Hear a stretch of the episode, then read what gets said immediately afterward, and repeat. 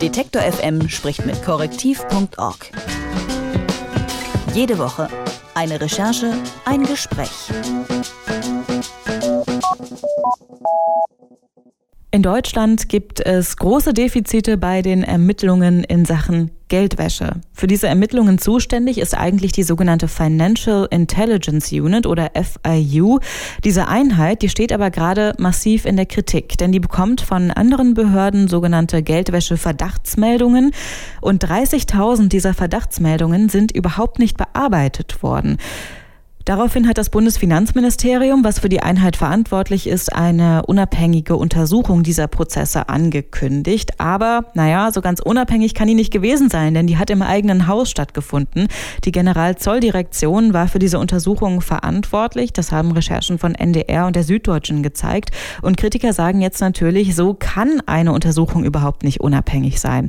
Um diese ganze Problematik etwas zu entwirren und herauszufinden, was diese Financial Intelligence Unit eigentlich eigentlich macht und vor welchen Problemen die steht, spreche ich mit Jonathan Sachse von Korrektiv. Hallo Jonathan. Hallo. Du warst ja gerade erst auf einer Tagung zum Thema Geldwäsche, habe ich mir sagen lassen. Kannst du denn erklären, vor welchen Schwierigkeiten die zuständigen Behörden aktuell stehen? Ich war auf einer Geldwäsche-Tagung, wo ganz unterschiedliche Ermittlungsbehörden vor Ort waren, also BKA, LKA, die von dir schon angesprochene zuständige FIU, die sich mit dem Thema Geldwäsche bei uns zentral befasst, aber auch noch andere Abteilungen vom Zoll. Es waren Bankenvertreter da, also eine sehr große Mischung von Akteuren, die sich mit dem Thema beschäftigen müssen. Und es war interessant, weil in den Vorträgen, die es dort gab, wurden immer wieder ähnliche Herausforderungen genannt. Die ganze Problematik rund um die FIU und wie arbeitsfähig fähig sie ist in ihrer ganzen Struktur, noch jungen Struktur. Das war sozusagen ein Dauerthema, aber es ging auch um politische Themen. Haben wir überhaupt genügend Informationsstand, Wissensstand? Brauchen wir nicht europäische Register, zum Beispiel ein Immobilienregister, wo alle schnell reinschauen können, wem was gehört? Da wurden ganz unterschiedliche Themen angesprochen, die aber immer wieder von den äh, unterschiedlichen Akteuren genannt wurden. Also die Probleme liegen in vielen Stellen auf dem Tisch, würde ich sagen. Du hast eben schon angesprochen, dass die FIU jetzt ein relativ relativ junge Einheit ist und immer noch vor Problemen steht. Was ist denn an deren Arbeitsweise bisher so schwierig? Genau, also die Arbeit der FAU, die beim Zoll angeordnet ist, die begann so vor ein bisschen weniger als anderthalb Jahren. Und die stehen vor der Herausforderung immer noch, dass sie wenig Personal haben, vergleichsweise, und vor allem auch noch nicht Personal, was so sehr geschult ist im Bereich, weil Geldwäsche ist ja nun mal ein ganz spezielles Thema, da muss man sich reinarbeiten und auch Experte werden.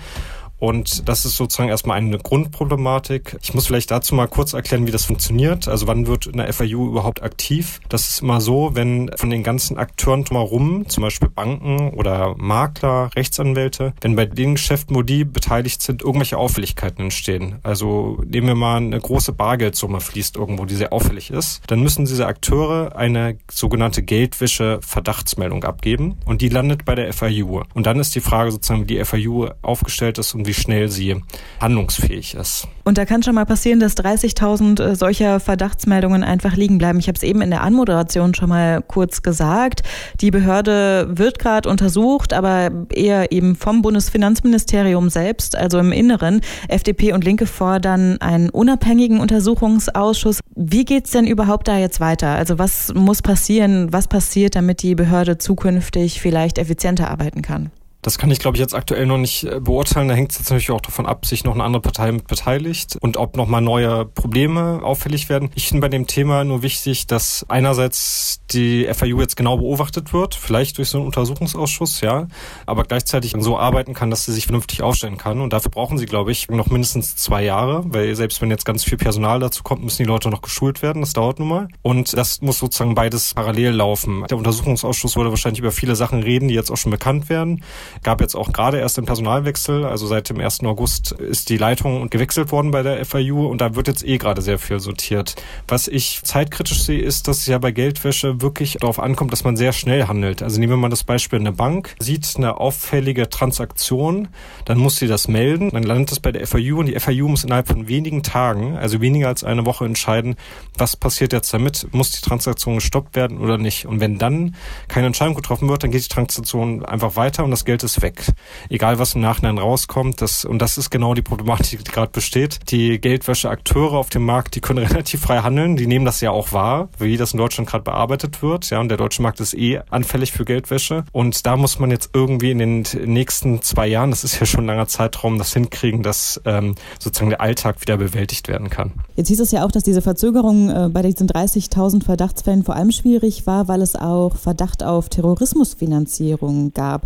Ähm, dabei geht es ja jetzt um die innere Sicherheit. Da sollte es also, würde ich mal sagen, gerade gründlich und zeitig sein. Wie löst denn diese Behörde dann ihr Bearbeitungsproblem? Also wie kann das in Zukunft weitergehen? Also man muss sagen, dazu gehen solche Meldungen auch noch an andere äh, Behörden. Ich nenne da vor allem den ähm, Bundesverfassungsschutz, die auch Zugriff haben auf diese Meldungen.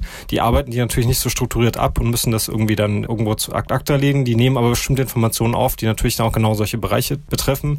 Terrorismus ist jetzt quasi nicht die Kernaufgabe vom Bundesverfassungsschutz. Das liegt dann mehr bei unserem ausländischen Geheimdienst, dem BND. Also da passiert, glaube ich, schon was. Da kann man natürlich schwer reinblicken bei den sehr, sehr geheimen Geheimdiensten. Aber ich glaube, da kann die FAU jetzt gerade nicht so trennen. Ja, das ist sozusagen eher für die ein grundsätzliches Problem, wie sie mit jeder Verdachtsmeldung umgehen.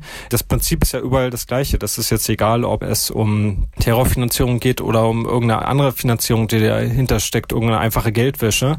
Die müssen einfach sozusagen die Struktur im Hause klarziehen können. Am Ende geht es dabei immer, wenn solche Verdachtsmeldungen auftreten, darum, dass sozusagen die Herkunft des Geldes verschleiert werden soll. Und das ist nun mal egal, ob das aus dem Drogenhandel kommt, Waffenhandel oder ganz konkret, das sagen wir mal in Europa ein Terroranschlag möglich gemacht werden soll, finanziell. Da geht es immer wieder um ähnliche Strukturen, wo die FIU möglichst schnell zu einer Schlussfolgerung kommen muss, damit das dann auch weitergeben werden kann an die Ermittlungsbehörden.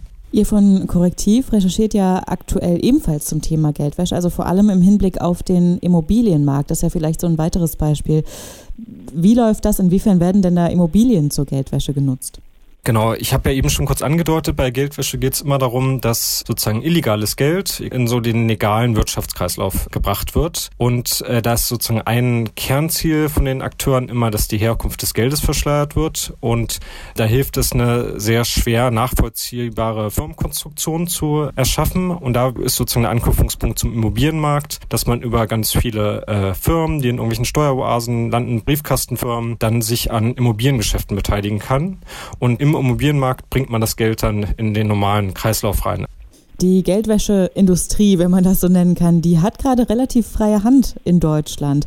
Die zuständige Behörde, die Financial Intelligence Unit, die kommt nicht so ganz hinterher. 30.000 Verdachtsmeldungen sind bisher unbearbeitet liegen geblieben. Das soll unabhängig überprüft werden, sagen jetzt FDP und die Linkspartei. Und über diese Streitigkeiten der Behörden habe ich gesprochen mit Jonathan Sachse von korrektiv.org. Dank dir, Jonathan. Sehr gerne. Danke. Detektor FM spricht mit korrektiv.org. Jede Woche eine Recherche, ein Gespräch.